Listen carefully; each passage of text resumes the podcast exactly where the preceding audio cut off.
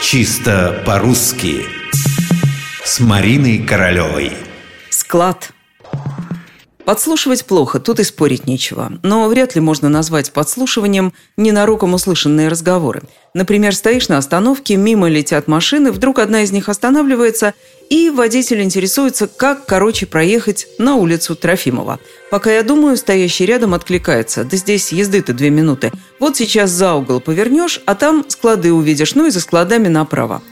Надеюсь, водитель доехал по назначению, а нам оставил проблему, где надо поворачивать, за складами или за складами.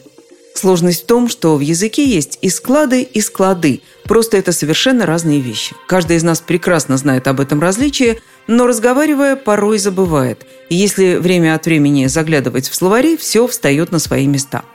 Итак, есть склад и склад.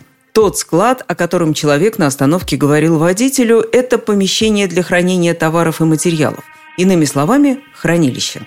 Еще складом можно назвать запас чего-нибудь. Склад бумаги, например. Если же таких хранилищ много или запасов много, то все это склады.